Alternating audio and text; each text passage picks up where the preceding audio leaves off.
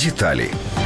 До столиці щоденно їздять на роботу 41% жителів Броварів та району, 21% Борисполя району, 43% Ірпеня та навколишніх містечок. Загалом із Київщини до столиці щодня приїздять понад півмільйона людей, що становить 32% населення всієї області. Це додаткове навантаження на вулиці, шляхи, мости, водогони, каналізацію та багато інших систем життєзабезпечення міста. За оцінками розробників генплану 2025 року у шести найбільших містах навколо столиці та десяти найближчих районах області житловий фонд збільшиться у 2,6 разу. Це означає, що пропорційно зросте чисельність населення приміської зони із нинішніх 980 тисяч до 2,5 мільйона. Зростання майже на 40% житлового фонду призведе не до покращення житлового забезпечення киян, а до зростання чисельності населення. За нинішніх тенденцій будівництва існує високий ризик відставання розвитку інженерної, комунальної, транспортної, освітньої та інших видів інфраструктури життєзабезпечення, що загрожує колапсом, вказано у дослідженні.